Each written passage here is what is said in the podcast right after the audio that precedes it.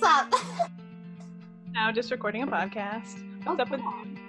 Oh, not too much. You know what though? what? You need a counselor. Thanks, so do you. I do need a counselor. You're right. So, welcome back to You Need a Counselor podcast. I'm Julie Johnson. I am the president and founder of Heart and Solutions. We are strength based counseling agency here in Iowa, and we are providing in office and also in home uh, mental health counseling and behavioral health counseling across the state of Iowa. We're also offering telehealth right now. So, if you're listening to this and you want to do counseling on the phone or you want to do counseling over the computer, uh, give us a call. Let us know because we can go ahead and get you set up for that. And I'm Krissa. I am the vice president at Heart and Solutions. So I am in charge of the behavioral health department where we work with kids ages 4 to 18 on improving different behavioral skill goals that they set. Um, and we go in home, in office, or like Julie mentioned, telehealth as well for that. Um, and this is You Need a Counselor. So the mission of our podcast is that we are designed for people curious about counseling but have barriers keeping them from experiencing the benefits of counseling. Our mission is to share stories about counseling, good, bad, and indifferent, and spread the message that everyone can benefit from mental health and behavioral health counseling services. So we post on Sunday nights at 5 p.m. That is Central Time, 5 p.m. Central uh, in the United States. and, and we are, we post on Sunday nights and we also do a preview on Friday nights. Um, so check out that preview and then set your alarm or put it on your calendar for Sunday night uh, and save up your laundry. Batch up your laundry. Nobody wants to do that during the week. Do that on Sunday night. Uh, that gives you the entire time to listen to the podcast. Will keep you company, and it also gives you the entire week to call your counselor and get scheduled if you're not scheduled yet, or to call a counselor and get signed up to start counseling. So, oh my gosh, you guys, we I am so excited. I don't think I've ever been this excited about an episode before. No offense to our previous wonderful guests, but I'm sitting here looking at a computer screen with two of my absolute favorite people in the entire Aw. literally in the entire world. yeah, not just in the country. Not just in the country, in the entire world. And I'm so so happy about it. So, welcome Vicky. Hi, everybody. Hey. so so our guest today is like i said she's one of my favorite favorite people in the entire world um, and vicky hui is a licensed marriage and family therapist she's a temporary licensed marriage and family therapist she is practicing in malaysia right now in kuala lumpur in malaysia hey i said it you got it right. I got it right. So, uh, and so Vicky actually came and worked at Heart and Solutions as a counselor, and she was just telling me that it's been three years That's crazy. Yeah. since then. Which I don't understand where those three years went, but it's been three years apparently since Vicky has had to leave the country. And we, I'm telling you, we did everything we could to keep this person here in being a counselor here in the United States because we need counselors like Vicky here in the United States. Um, but our loss is Malaysia's gain, and Vicky is now doing school and also doing counseling in Malaysia. Um, so we're really, really excited to just hear about the differences between counseling here in the United States. You got your master's here in the United States Yeah. uh, in marriage and family counseling. Tell us a little bit about what it was like to have the experience of coming to the United States and getting your master's degree in marriage and family counseling here. Oh man, where do I start? Just the whole part about like having to leave three years ago, like brought up a lot of emotions for me. It, it, was definitely a wonderful experience because I've never imagined it being a possible opportunity. Like when I approached my parents, like, can I do, you know, ma- masters in marriage and family therapy in US? They were like, you sure? yeah. and and the, the university I went to, which is uh, Mount Mercy University, was the only one that offered me uh, offer. So I'm like, okay, I guess nowhere else in the US. Let's just go there. That's where I'm going to Iowa. Yeah, and I still remember my mom was asking me because there was different different university I was applying to. And she's like, so there's this state that has tornado, there's this state that has like earthquake and stuff like that. So which do you want to go to? I'm like, I don't know, depending on what offer I get. And then the one I got like, okay, the tornado, I guess. You picked the tornado. Yeah. Yep. Yeah. basically no choice. Either like either I go there or I don't go at all. So might as well just go and see what a tornado looks like, feels like. so it was definitely a wonderful experience, and um, I think for the most part is meeting a lot of awesome people that I'm still in touch with, and and that's great. And the opportunity to get to know myself a lot more better, a lot better. Um, just being myself in the US and learning about marriage and family therapy, the whole systems approach allowed me to gain some insights into my family and stuff like that. Mm. And then working with you guys was also one of those it's either this or nothing else. Like I applied for this, went for other interviews, and you gave me a okay, let's just go there. I was like, I had no idea where Jefferson was. truth comes out five years yes. later. yes, truth comes out. But also like I had no idea where Jefferson is, but let's let's go on this adventure and try it out. So and it was amazing one, right? I didn't I've never know what it feels like to live in a really small town where everybody knows you and you stand out. So that was that as well. Mm-hmm. And you know, working with kids. Uh, I remember like when I first started, I said, I don't think I will ever want to work with kids because I don't know how right? I'm not trained in it and all that, but most of my clients were kids and it's like, okay. And I'm so grateful for you guys to like motivate me and encourage me to do it because it was a really wonderful experience and I can come back and like, okay, I gained this whole experience that was so unique. Mm. And yeah. Absolutely. I mean, so for reference, uh, when we interviewed Vicky, she was living in Cedar Rapids and we interviewed her out there. And then we said, Hey, you want a job in Jefferson, Iowa, which is two hours. No, two three hours. hours. Yeah, almost three hours away. Oh, it's two hours, oh, two yeah. hours away. How many people are in that town? I don't know. It's rural Iowa. Okay. It's a great place. It's a wonderful, wonderful place, but it is rural Iowa. Is so different from Cedar Rapids. That was a, and Vicky just said, yeah, okay. said, do you want to go? Yeah, Why sure. Not? Why not? Um, and that is just one of my absolute favorite things about you is that any insane uh adventure or idea or thought that I had while you lived here, I was like, hey, you want to do this? And you were like, yeah, why not?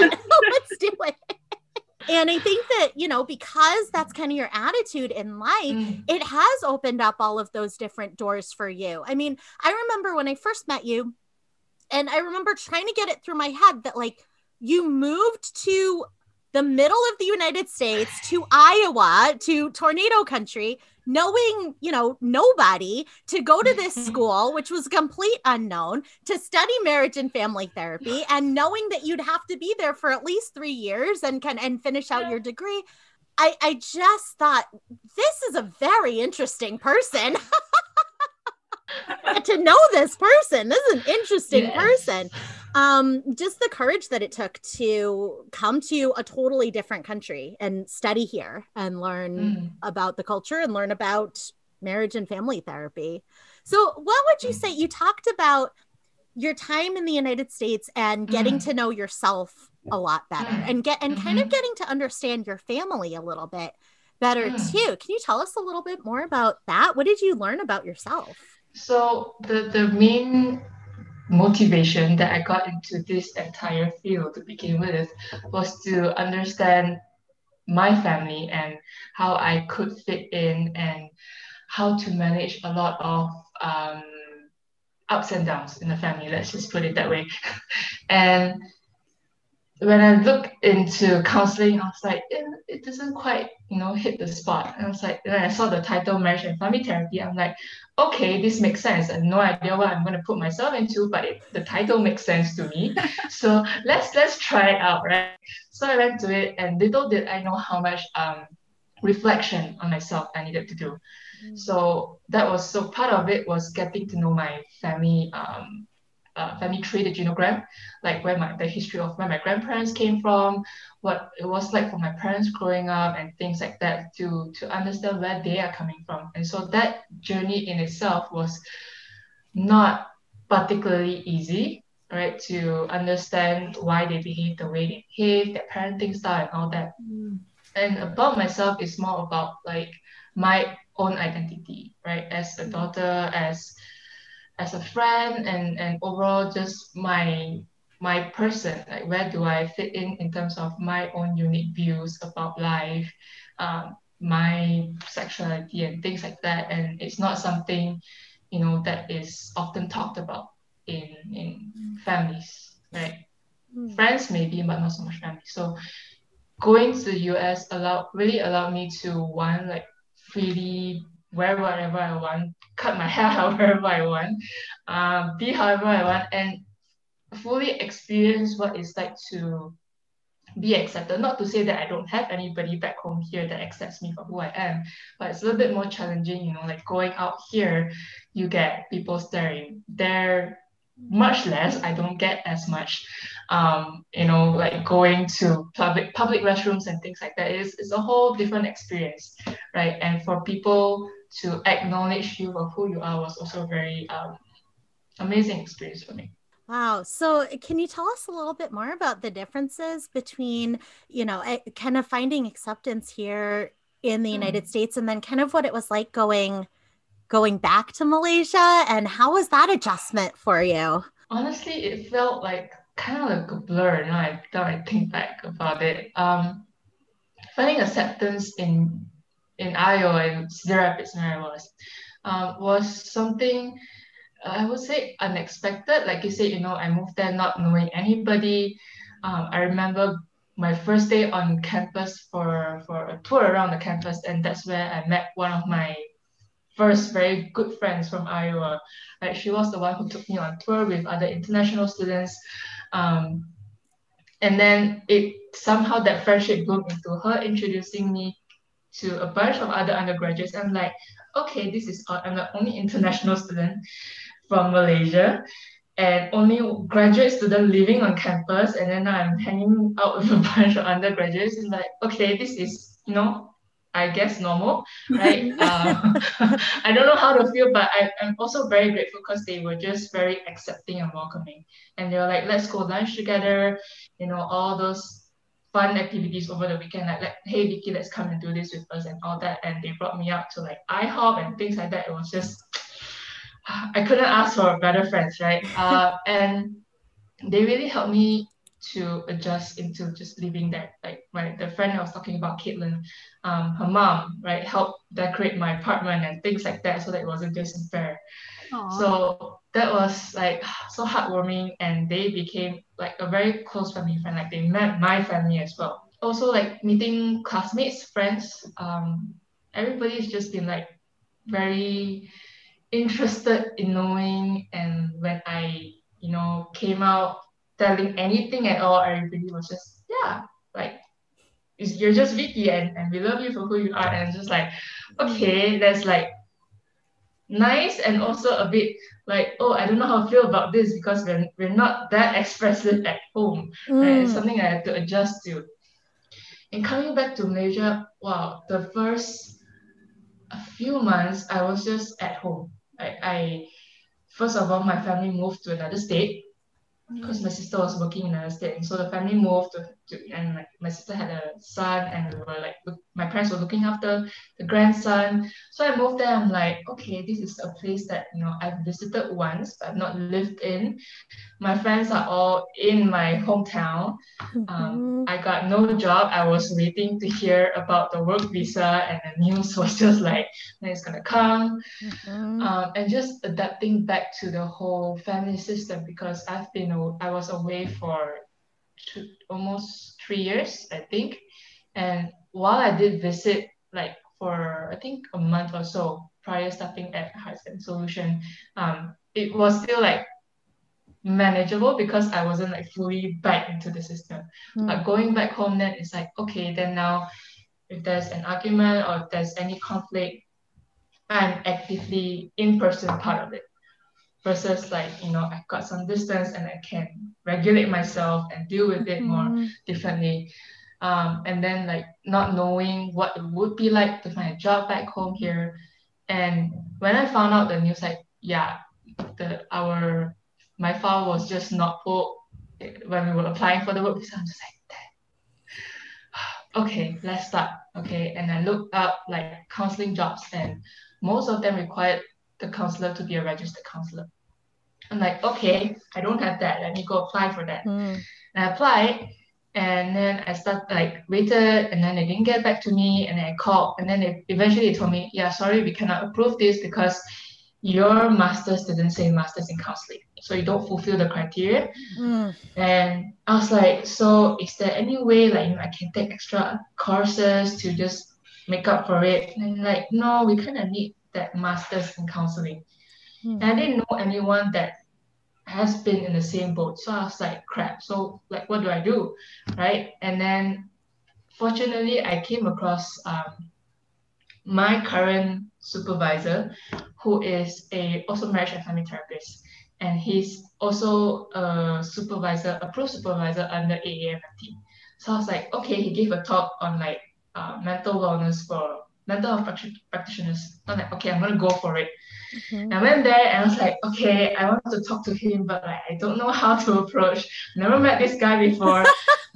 and again, some some like random, very kind stranger, but also a fellow mental health practitioner was like, go Vicky, just just go. He's very nice. Just go. Go like, ask him. just go ask him. Like, okay, let's do this. So after the talk, I was like, okay, like, so this is my situation. Like, can you help me? Right. And so he offered me a position as a clinical intern. And of course, I was a little bit bummed. It's like, you know, I've graduated and I'm temporary licensed Mhm. and I have one year working experience. Like, oh, no, it feels like I'm starting all over again. It's like, Mm. but it's okay, like at least somewhere, right? And I can get my hours to fulfill my my IO license. Mhm. So in the meantime, it was a part-time basis thing. So my parents suggested, hey, why not you go do a master's or PhD, something, and get yourself registered. Then at the end of the day, if you you know manage to do both, and then you get two licenses, and that's a bonus, and you can go anywhere Mm. basically. I'm like, well, yeah, you're right. I have some time, so part-time studying, why not, right? And I was like, and my my, my father was so convinced, like, plus you have already one master, so it'd be easy peasy for you. Like, yeah, you're right. Master's? Let's go for two years. It's fine. Yeah, Super easy. right? I'm like, yeah, sure, why not? So I went into it. I'm like, okay. First few semesters, like, oh, okay, let's do this. But after a while, I'm just like, oh my god, this is too much. And I started working from three days a week to five days a week, sometimes six. Fortunately, my my also very grateful that my supervisor was very uh, kind in also helping me get some hours, especially like group hours, seeing um, groups and families and couples. So I joined in and got most of my hours. So I'm almost there, hoping by March or April this year I'll get my IO license.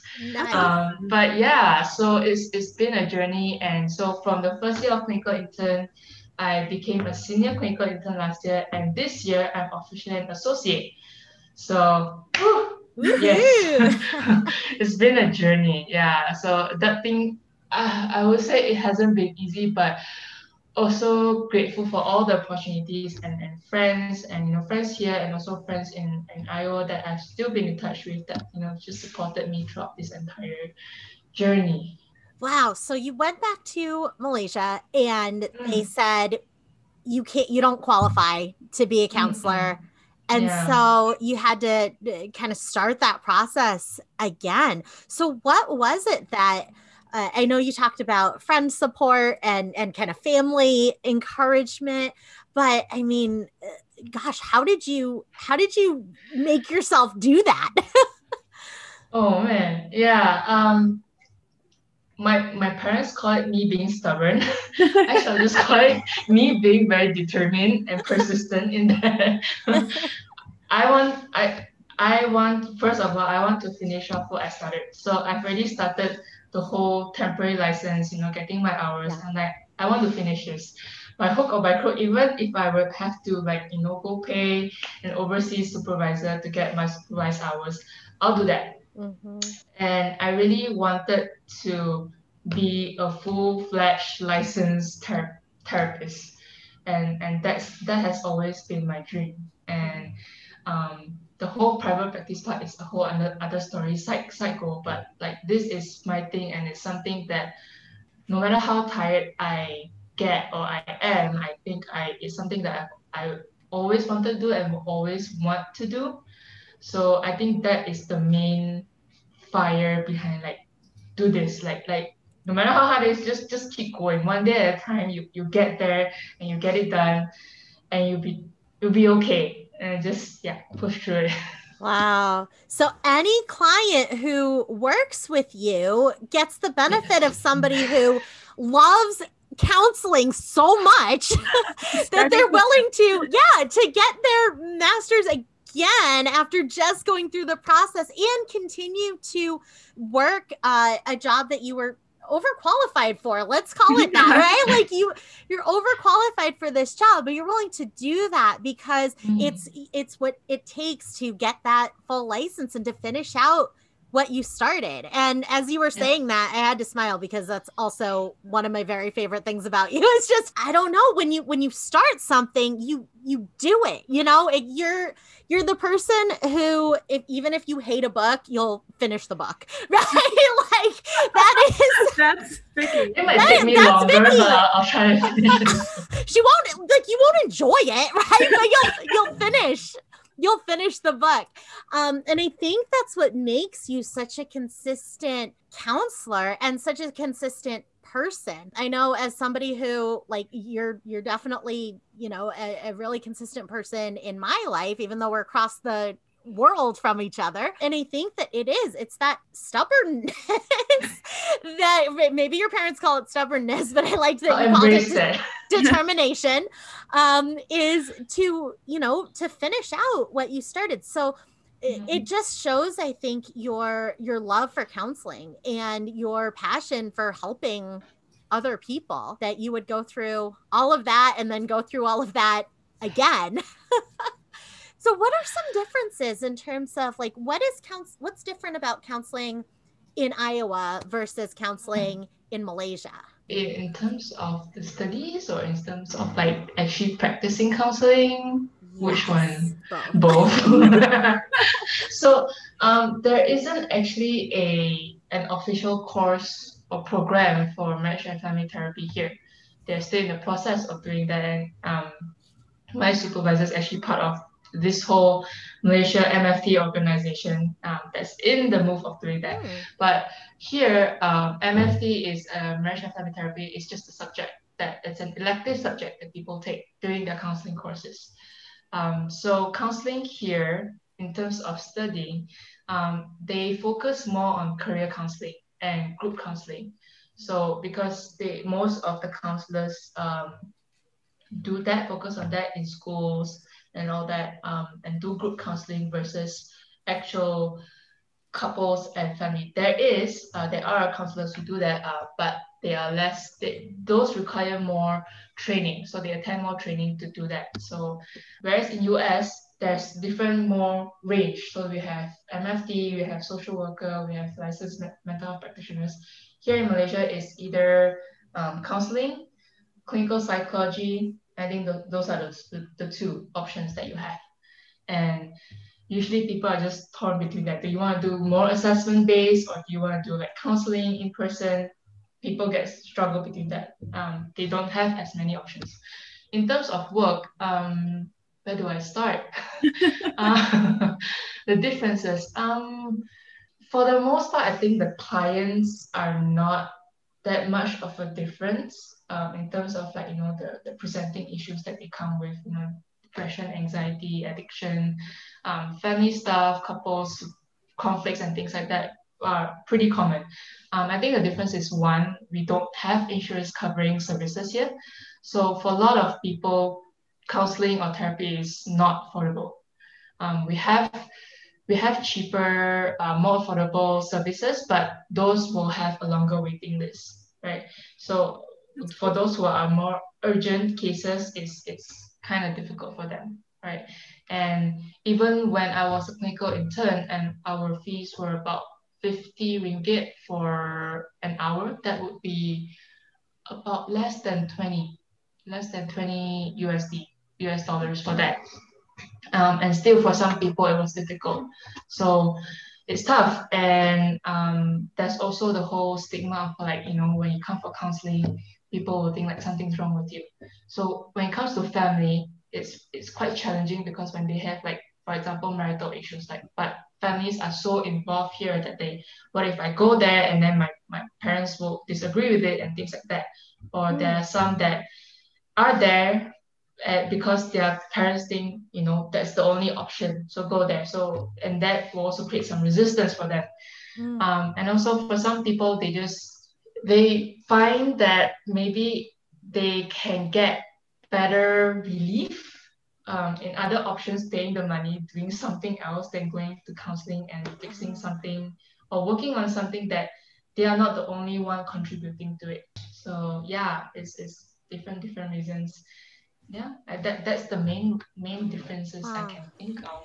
In my mind, the United States is pretty characterized as like individuals like hmm. individualized mm. people like we're all like we can do it i just need to work hard and i like i make my decisions for myself right and everything's like what's best for you make sure you do what's best for you yeah and which is like it's not a bad thing it's just like i think that that's more the culture here whereas mm. um in other countries and it sounds mm-hmm. like in malaysia and like in korea where my biological family live like it's you don't have that like individualized no. emphasis on like yeah. yourself and doing things that like make you happy or that mm. you know work for you it's more like the context of the family is actually so much more intricate and you know you talked about like people coming to couples counseling and then the external family like the parents of one partner and the parents of the yeah. other partner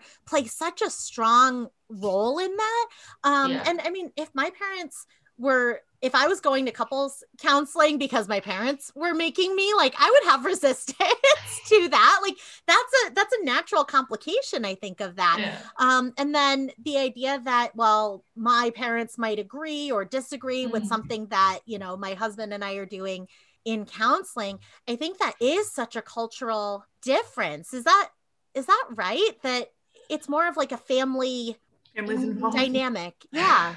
it's a it's very much a family dynamic. I mean, I don't I don't know how much like parents would disagree of like what couples do in in family in couples counseling, but it's kind of also like sometimes you see couples being stuck in the same cycle because of the responses or reactions that they get from their parents like you know they they try to resolve it between the couple like okay you do this you know then we can get over this but then you get in-laws who have like more reactions of what what you do. So it's like it's a never ending cycle until you address the the parental subsystem. Mm. so that is also a challenge that challenge in like do you then bring them in and do they even want to come in?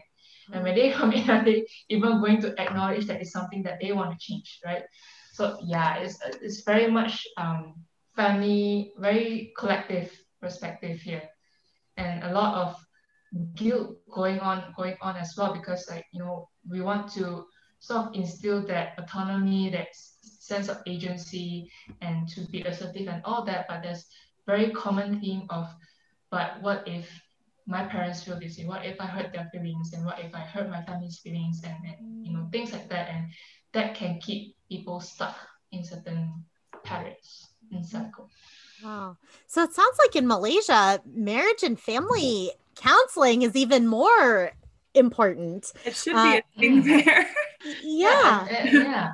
And I think when people read that title, they also assume like, oh, so you are only trained in working with couples and families. Mm. So when couples are struggling and they call in and they're like, I specifically want somebody who has that title and or somebody who just wants to work on their individual stuff and they call in and then they're like uh so can you work with me on individual stuff?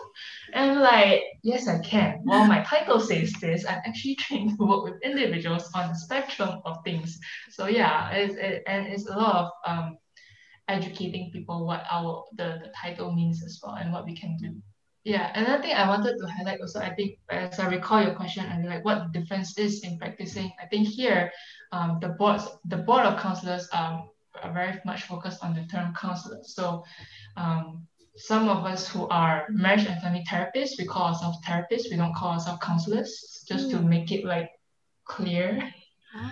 Yes. Oh, okay. Yeah. Because because there's the counselors, and then there's the uh, more like researchers and then yeah. so you you you don't say counselor if you're not We technically what they would what they consider a counselor. Correct. Yeah. So we call ourselves therapists, and so we are not kind of governed by the board of counselors here for marriage and family therapists or you know any other. Those are not co- registered counselors. Yeah. Oh. And you said that there's more of a focus on like career counseling. Do you find that Mhm. there's more of a focus there than there even is here? I feel like not that many people here in the United Mm. States get career counseling. Uh, maybe Yeah. their high school guidance counselor or something, right? Might talk to them about career. But uh, do you find that that's a, a much broader uh, service out there? Definitely, in the sense that you know we we also have counselors working in school, so those will also provide guidance counseling when you're in school. Um, but career counseling here also focuses on like for those who are let's say during this pandemic and they they lost their job, then what's next, right? They've Mm. done this job for 10, 20 years and, and now they lose their job. Like how where do I go next? Or some that have been working for a long time and now they're like, I, but I don't feel motivated anymore. I don't I've lost that passion, I've lost that that interest and now I want to look for something Mm. else or finding a part-time job in something they're interested in but it's so difficult and not sure what to get into um, so that's where career counseling can can come in and i don't recall or have any experience doing that for clients in the us I feel like it's not very Not like a- common for adults to get career counts. I mean, it makes total sense that it would be helpful in so many situations. Mm, Um, and I remember one time I had to, so I had I had quit a job and I was doing unemployment, and so I needed to Mm. go to this like interview training situation. And I remember thinking while I was in this group setting that, oh, I need to be giving out my business cards because because everybody in there was in crisis. Um, everybody in there was either had just quit a job that they hated, or they were, you know, had been laid off from a job that they loved, uh, or they Mm. were kind of just figuring out who they are. And we spend so much of our time at work that we should enjoy it somewhat like we should be Mhm. we should have some drive to do that um yeah and and i feel like that's not really talked about a whole lot in this Mm, country. yeah. Mhm. it, it's interesting too that you say that like the clients and the issues that people come in for iowa in the united states in malaysia really people are people. Um Yeah. and i think that's just so cool. Like that's such that's such an interesting thing to me because i always you know wonder about that. Well are these american problems right? Or these iowa problems. And uh, for you having experienced that on here and in malaysia it's like these are human problems that we're Mhm. working with in counseling. I think that's so cool. It's definitely you know i see a lot of similarities. Uh, i guess maybe one of the bigger difference is that it's not as much spoken about here. Like i think until more recently in the past few years like mental health has not been highlight, highlighted as much right? And and especially during the pandemic a lot of people reporting mental health struggles um, really make it clear and out there like hey we're all human beings and we're all struggling and we need help and it's very normal. Whereas before this is like yeah depression anxiety you know just stay low just just deal with it like deal with it sort of mentality and so unhealthy. Yeah. Mhm. whereas i feel like and correct me if i'm wrong in the us it's more common i don't know and maybe common to the point where like people just kind of brush it off as well i don't know I mean, I hope we are. I want to get, I want, I want to be there for sure. Where it's just like, oh yeah, I'm going to my counseling session, and then I'll meet you for lunch later. Like that's, that is the dream. That's where we want to Getting be. there, it's way more than it used to be for sure. That's true. yeah Yeah. Have you seen counseling change in Malaysia even over the last three years? You said during the pandemic you're seeing a little Yeah. bit of a shift. Yeah, definitely. I, I, to me, at least, it's a big shift. Like people are more um, open to calling and asking for services Mm, um, during this pandemic. I mean, before also there there are, but it feels like that the ones that are more privileged in some sense and more um, ed- exposed to the idea of getting mental health um, help are more keen to to approach themselves. Whereas during this pandemic, everybody's struggling, and um, I hope we are not the last straw of, of help. Uh, sometimes it feels that way. Um, but yeah, but that's definitely a big shift in people feeling like, okay, this could be a viable, helpful resource for us to, to get through this. And so I we have a lot more people calling in for services, scheduling for services, and they actually stay through it, which is great. Do you feel like there are different barriers for people getting counseling. I know you talked about the insurance situation, mm-hmm. right? Like where mm-hmm. here in the United States we kind of we have insurance companies that kind of pay for stuff and and uh, where you're working that's not um, a typical situation so people would have to pay out of pocket for that. Uh, do you see other barriers out there in Malaysia that you didn't see here for people coming into counseling, or were there uh, barriers here that you maybe don't see in Malaysia? I, want to go back to just the, the main stigma and awareness and education about mental health and I, I, I recall like you know for us when we when I was practicing in the US for insurance to cover, you have to sort of have a diagnosis, right? And people coming here, sometimes they think that, you know, I, I might need a diagnosis to make sense of what I'm going through. And that can be a double-edged sword for, mm. for some people. And it, it's been quite a struggle in that, you know, there are some of us who may think, you know, diagnosis is not everything. It, it doesn't, it's not the only way to see what you're struggling with. Yeah. But some people also may think that, you know, without this diagnosis, then how how do you measure how, how do you how do you know where you're going and what you're treating and things like that but with that diagnosis comes with a lot of stigma as well and when you get a diagnosis and then you have to go through a process of can you accept that what does it look like in accepting that diagnosis as well and i don't know what it is like for for clients in the US to to receive that diagnosis pretty much like like here you go right this away. is your diagnosis right? Yeah so I, that that's one of the main thing but the whole stigma of like mental health means diagnosis means something's wrong with you right? And it's, a difficult process of like no just because you have a diagnosis doesn't mean that you cannot you know figure out how to cope with it or, or change your behaviors and deal with your emotions and things like that. That's the biggest thing that I can think of. And I don't recall anything in the US that was a barrier there and not barrier here. So because you guys don't take insurance, mm. you have to give a diagnosis, or could you be seeing someone and never officially diagnose them? You can see somebody and never have to give a diagnosis. Wow. Hmm. That's different. Yeah. Yeah. And also like because here the the mental health practitioner that actually gives a diagnosis is either a clinical psychologist or a psychiatrist. Marriage and family therapists, counselors don't do diagnosing. We don't do it here. Wow. We can highlight like, okay, maybe you have several, you meet several criteria and symptoms. So let me refer you to somebody who can actually do the detailed detailed assessment to give you an, an actual diagnosis if you would like it. But otherwise, if you don't feel like you need one and we can just work with the symptoms that you, you share, let's just go with that. Wow.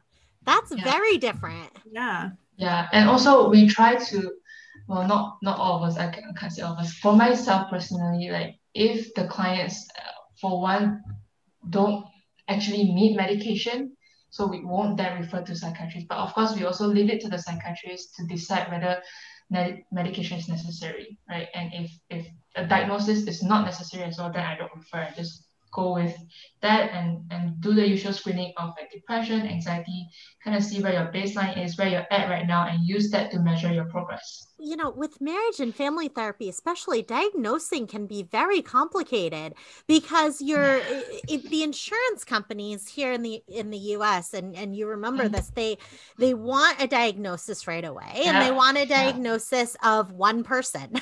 and when you're work when you're trained as a marriage and family therapist and you're trained to be working with the system uh, mm-hmm. uh, of the family, that is very very complicated. I mean, that's a hard ask because your client is the couple your client is the family um, as a marriage and family counselor and not the individual person who happens to be the one that the insurance is looking at uh, to right. pay that claim so uh, do you find that that's a little bit easier to work with couples than families without the the pressure or the need for that diagnosis Oh, definitely. I think when when there's one person who has some form of diagnosis, and you come in as another couple of family, it tends to make the shift, the focus on like, hey, this person is the one with the most mm. symptoms or the most obvious symptoms.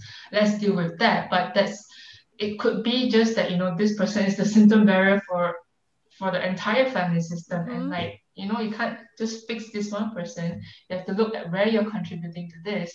And it's difficult for people to see that. Like, what do you mean? Right?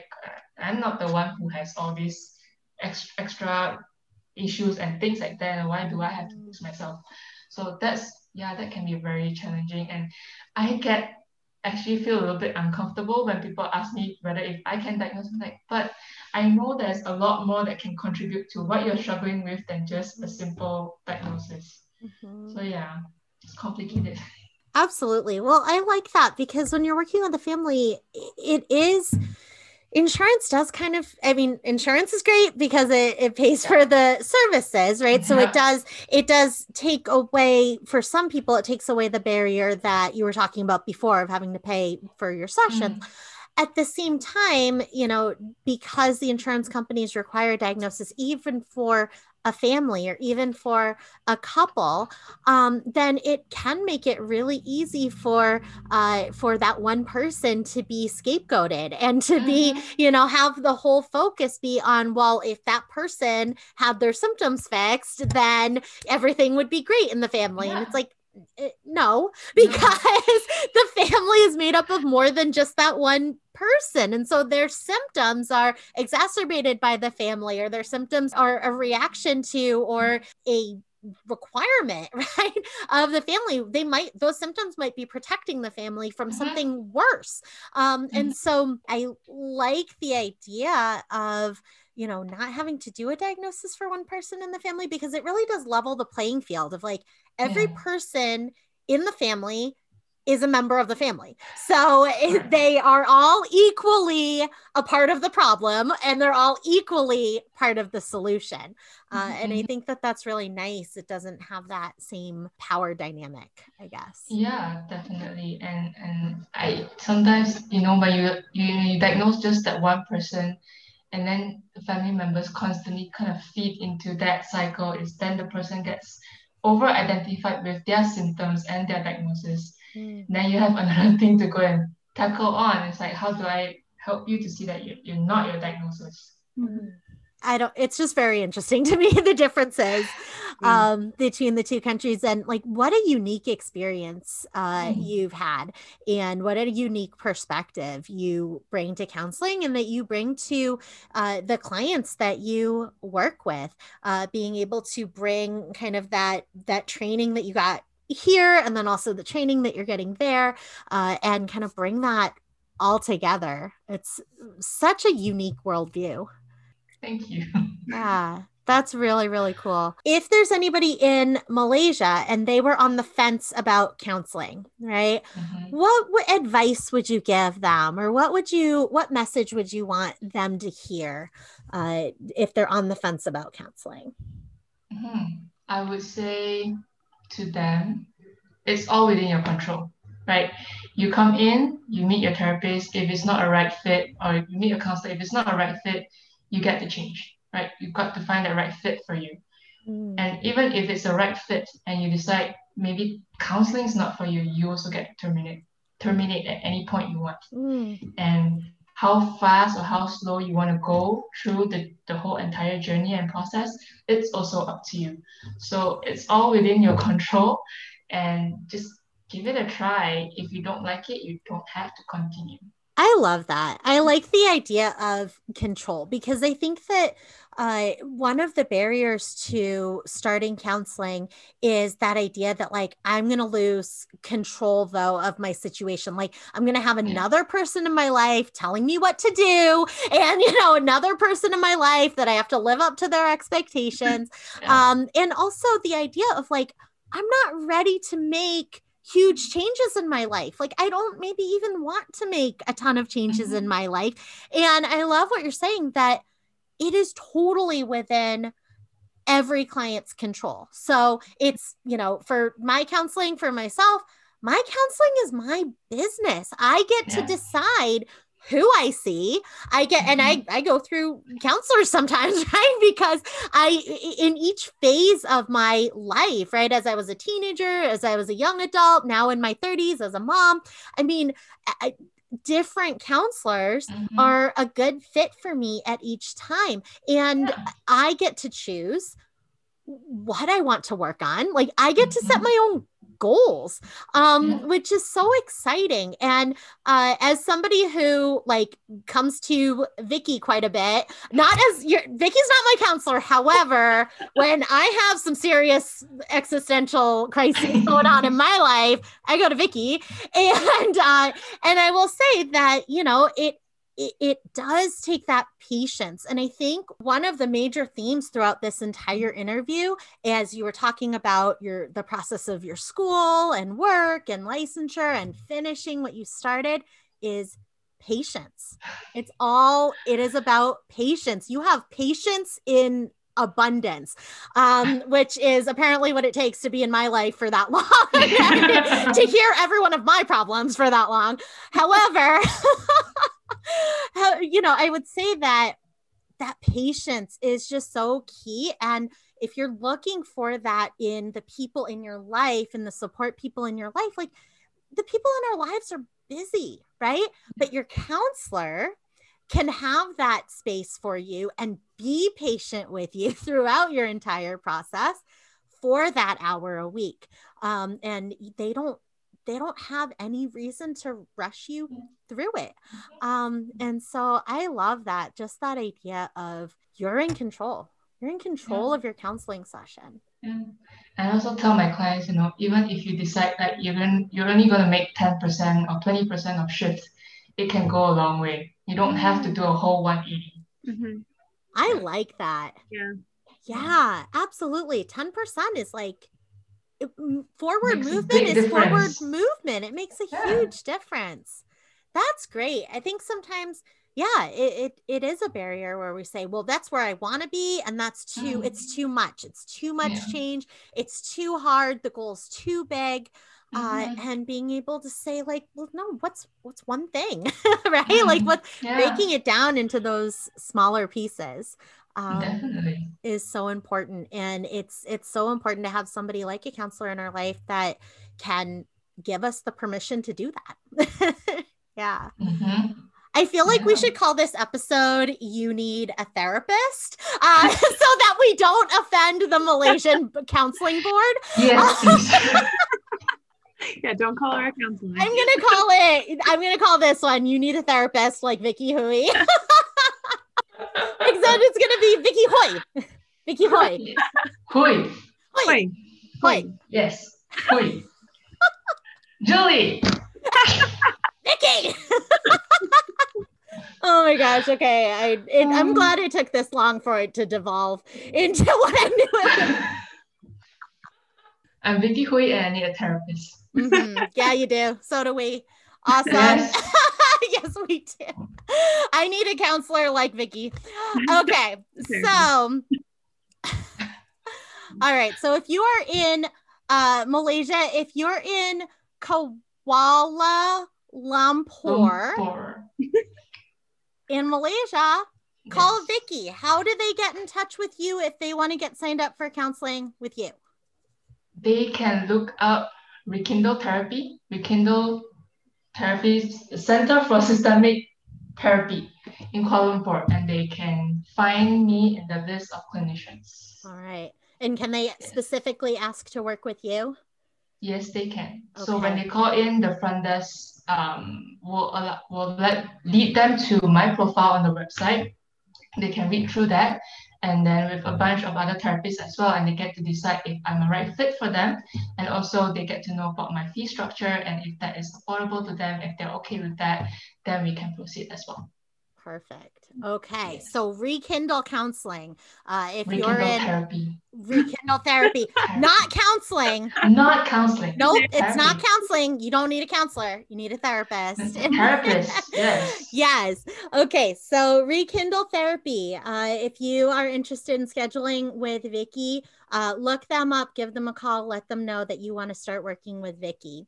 And if you are in Iowa and you want to start counseling, uh, go ahead and give us a call here. We're doing telehealth, we are doing computer counseling, uh, and we are doing in home and in school and in office counseling as well. So give us a call at 800 531 4236. You can also find us at on Facebook at facebook.com forward slash heart and solutions.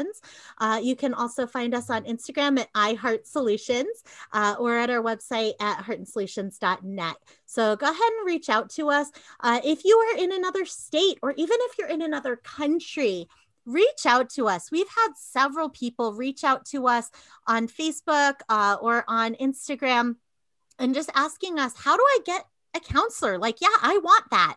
How do I get that? Even if you're in another state and we can't offer it through Heart and Solutions, we will get you set up with a counselor. So reach out to us, you guys. We love that. That is so exciting for us. That's why we that's why we do it every week. So uh, reach out to us there. You can find us there uh, on Facebook at You Need a Counselor podcast. You can find us on Instagram as well. And like Julie mentioned at the beginning, we post Sunday nights at five. So save up your laundry or your chores from the week so you can do them while you listen to us on Sundays, um, or listen to us Monday morning as you're getting ready for the week to help um, encourage you to call a counselor or therapist, um, and, or get scheduled with your current counselor or therapist as well. Uh, you Oh. can also send questions to us on Facebook Messenger or on Instagram. Uh, send us a DM on Instagram if you have questions for Vicky. So if you want to know what it's like uh, to be in counseling in Malaysia, if you have other questions about that, or if you have questions about what it's like to go to graduate school in another country, um, let us know. Also, if you've got questions about marriage and family therapy, uh, Vicky's the first marriage and family therapist that we've had on the show. So if you've got questions about that, send us those messages because we'd love to have Vicky on the podcast again. And if we get questions on there, uh, we'll have Vicky uh, answer those questions right here on the podcast for you. Okay, I'm Krista Brown, And I'm Julie Johnson, and we need a counselor. and so do you. Bye. Bye.